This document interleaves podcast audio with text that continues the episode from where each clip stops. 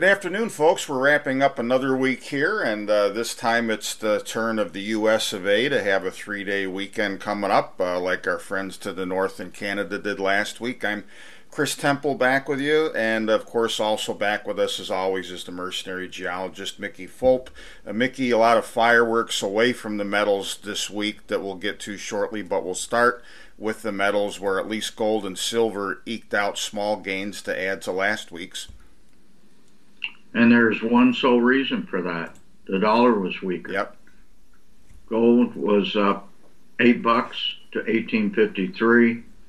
Silver gained 26 cents to close at 2208. Its price remains severely depressed with respect to gold. Platinum actually lost a couple of bucks, closed at 951. Palladium did well this week. It closed at 2014 up 6.1%. It just is uh, volatile week after week after week. You never know what's going to happen with that metal. Uh, one thing I would like to mention, I alluded to it uh, in the beginning, is the gold silver ratio. We've now been in the mid 80s for five weeks in a row. And the last time we saw that was back in January. So silver is definitely lagging gold. Close that ratio about 84 this week. Wow, and of course that's historically much up toward the high end of that. So it is yeah. certainly the 20 percent uh, percentile, more or less. Right. Uh, moving on to copper, it seemed to get a little bit firmer footing, maybe with some help from the dollar also. Yeah, it did. Uh, it had three days down in a row, had nice rebound today, closed at 431. Certainly, U.S. dollar being weaker contributed to that. But also, uh, hope amongst speculators for Chinese stimulus and economic recovery. So, uh, you know, this is a speculative market, forward looking, uh, and you if you look at the futures market, it is in backwardation. So this could be mm-hmm. a temporary phenomenon. Interesting. Well, it'll be interesting to see how that works out over the coming weeks. Moving on to uh, energy, it was another good week for crude oil. Well, it certainly was, and it's really driven because supply is less than demand worldwide. And we've been in this paradigm really, you can argue since we came out of the lockdowns somewhere around six to nine months ago, depending on what country you were in. Um, get this the G7 wants more OPEC oil. Figure that out. Yeah. Especially, I would think, those G7 members who occupy the continent of Europa. Um, I'm going to make a very bold prediction right now. I expect to see record high oil prices this summer. And I think the record high is somewhere close to 135. We sit at yep. 115.12 right now, uh, up over 2% on the week. And if you go back, uh, back to, well, you know, we're not talking more than two months ago. Oil was at 92 bucks a barrel, so I don't think this is over. And this is the main in, uh, cost inflation driver because energy is the main input to any industrial process. And right. oil oil runs the world will continue. Well, uh, let's go through the numbers. Rigs plus 14, that's a big jump. Yet production U.S. remains flat at 11.9 million barrels a day. Imports still remain high, but flat more or less, 6.5 million barrels a day. Inventories were down a million barrels, but still historically low. Refineries added 150k barrels per day this this week. Uh, there is a great consensus amongst some of the Keynesian economists that is inflation is slowing. I'm going to call foul right there and say that's six fouls and you're out of the game. Uh, we have Memorial Day coming up, summer driving season kicking in in the United States, and gasoline is up 10 cents this week, week over week, to once again an all-time high of 4.59 per gallon. Well, and I and I'll second your notion that we probably will tag or exceed that old high from just before the 2008 crash when oil was up in 130 some dollar range. It's remarkable. Yes, yeah, we've we've not seen, and this is important for people to remember. There's still enough liquidity out there, Mickey, that we have not seen demand for oil and gasoline and diesel get hit yet. This is all about those short supplies you were talking about, and that's not going to change anytime soon. So, one more thing in the uranium space before we get into the dollar, which is an important subject again this week. Uranium gave up a little bit again. It was down 45 cents on the week, about a percent, closed at 46.25. That's a three month low. Uh, one of the main spokesman industry wide, who you and I know well, Amir Adnani, CEO of Uranium Energy Corp, says that $75 per pound of uranium is what is required. We will not see new mine production until we hit that price. We're basically $30 off that price. Uh, one thing that's certainly affected uranium spot price over the last, I would argue, the last month, is the Sprott Physical Uranium Trust has not bought any uranium in the month of May. Why not? I have no idea. I think I ought to call them up because I know these guys and ask them what the hell is going on. How how come you're not buying any uranium when the price is low uh, or relatively low? Uh, but one thing I came across today, and I'm not sure you're aware of this, but I became aware of it. The Sprott Physical Uranium Trust is now trading below its net asset value. Yep. hmm. well, you know, there was that stretch a couple of weeks ago where it dropped at 1.14% below its net asset value when that whole sector really got hammered with a big correction. It made it up quickly, and I believe it'll make it up again. I, in, in my view, for whatever it's worth, folks, there's not a single commodity out there with a better supply and demand set up long term than uranium, and it's even more so at $46 and change a pound, and with a lot of the stocks a third or 40% off their highs than it was before. Well, I'll second that notion. Yeah. Moving on, uh, I think what helped the U.S. markets, especially, which we'll get to in a second, was the dollar for the second week in a row. Uh, came off the boil. That I think was courtesy also of some Fed chatter. You know, the federal funds futures market, Mickey, a year from today, are predicting a new decline in interest rates from wherever they end up going. That may or may not end up being the case but we may have seen the peak now for the dollar, at least for a while, just like we may have seen the peak for interest rates. Yeah, well, Fed speak, yada, yada, yada, blah, blah, blah. But that said, the dollar was down another 1.3% this week to 101.66. And really, that has everything to do with commodity prices being up as they're priced in U.S. dollars.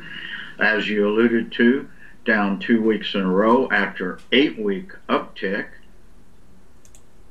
And the 10 year treasury, we'll cover it right now, uh, dropped another five basis points.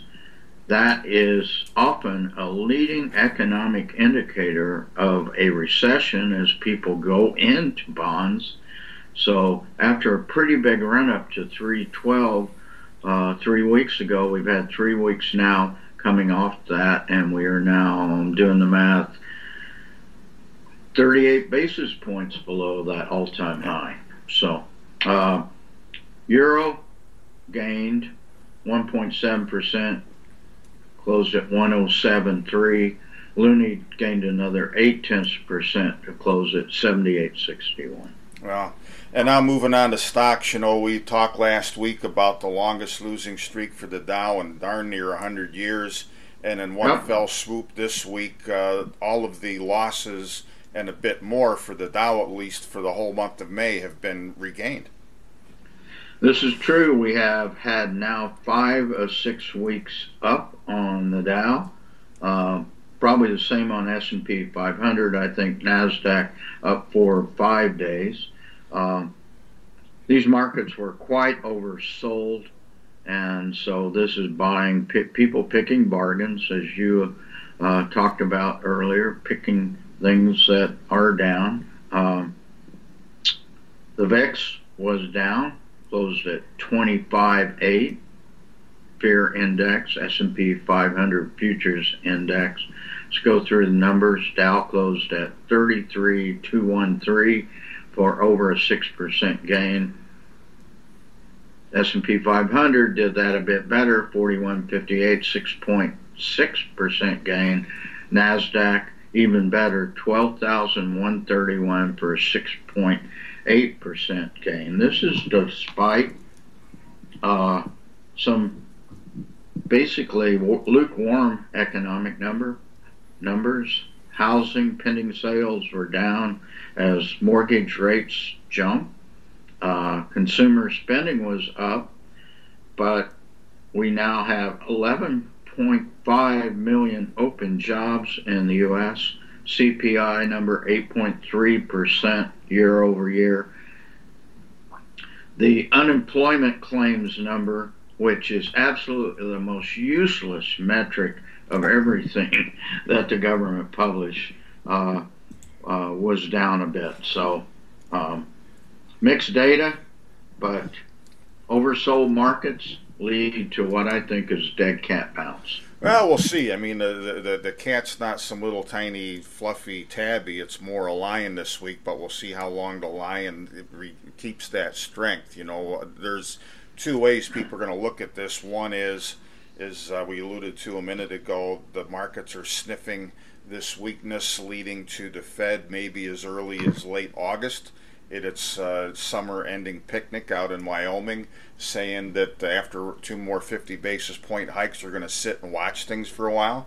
Uh, the markets love to see the Fed chicken out, uh, so I think that's part of it. But but again, you know, the the economy is is going to bog down here inevitably even more. So we'll, we'll see just how much uh, the the market bulls like it if earnings deteriorate even further, and uh, I don't think that'll justify this continued rally. But uh, like you said, we were oversold; it had to happen inevitably.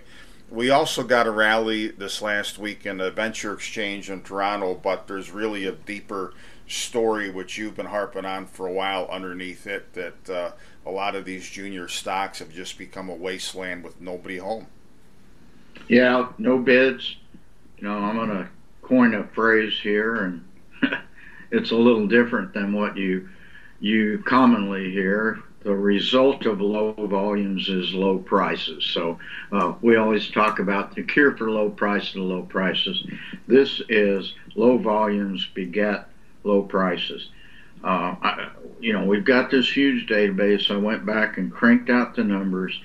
We this week we are at the lowest average daily volume on the Toronto Venture Exchange in 19 years.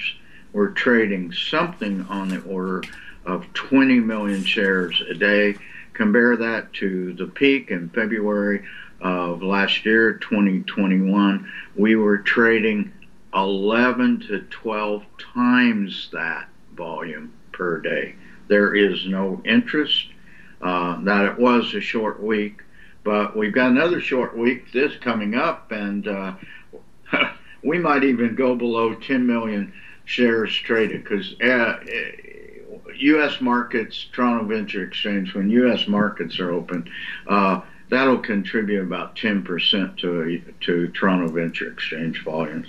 That's people like speculators like you and me trading on that market. Right. Well, Mickey, in a week ahead, we're going to have four trading days here in the U.S., five, of course, in Canada. The big, thing next week is going to be the uh, employment numbers uh, in the U.S. We'll see if they give us any signals about what the Fed may or may not do. Yeah, and so my usual source for next next week metrics, specifically in the United States, uh, has not been posted uh, this week, but rest assured the volumes will be light next week. We have a four day week with Memorial Day after Canadians had Victoria Day last week. Uh, I think what I'm going to be watching is the trend of the U.S. dollar, and that's going to tell us a lot which way gold's going to go next week. Absolutely. Uh, then before we end, what's our uh, parting snark slash poll for the week or weekend? The long weekend, yeah. Long weekend. So we'll keep this one up till uh, uh, late in the day on Memorial Day. The U.S. of A, our U.S. of A, has had a surge of big city crime and violence since the summer of 2020. What is your solution? And your choices are defund the police, stay inside your dwelling, move to the rural heartland, or buy more guns and ammo. Boy, we're going to all end up on the, the, the Homeland Security's hit parade on this one. You know what? Of all of the different choices, I, I have to say that I would pick personally number three, move to rural area, because there, Mickey, traditional values have not deteriorated as badly. I was just telling somebody this last week. I remember in an average sized city in upstate New York in high school during hunting season, pickup trucks with guns in them out in the parking lot of juniors and seniors who drove to school and were going to go out in the woods for the last couple hours of daylight after school was over. Kids everywhere in rural communities, when, when you and I were growing up, had guns in their trucks, didn't shoot anybody. Well, this is true. Back then, we all drove pickup trucks and we all had a gun rack on the back. Uh, no one's going to do that now because your truck would be uh, be truck jacked or uh, broken into, and uh, yeah, the world has changed. Yeah. And as listeners know, I live in rural the rural heartland, so uh, one thing I am doing is starting to reduce my exposure to big metropolitan areas. Okay.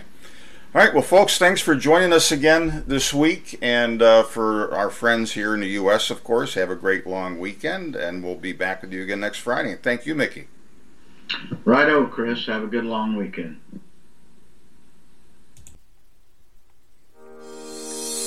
Metals, Money, and Markets Weekly is syndicated exclusively by our friends at kitco.com. To keep up with Mickey Fulp, visit him online at mercenarygeologist.com and on Twitter under at mercenarygeo. Yours truly, Chris Temple, can be found at nationalinvestor.com and on Twitter it's at natinvestor. Thanks for tuning in. We'll be back with you again next week.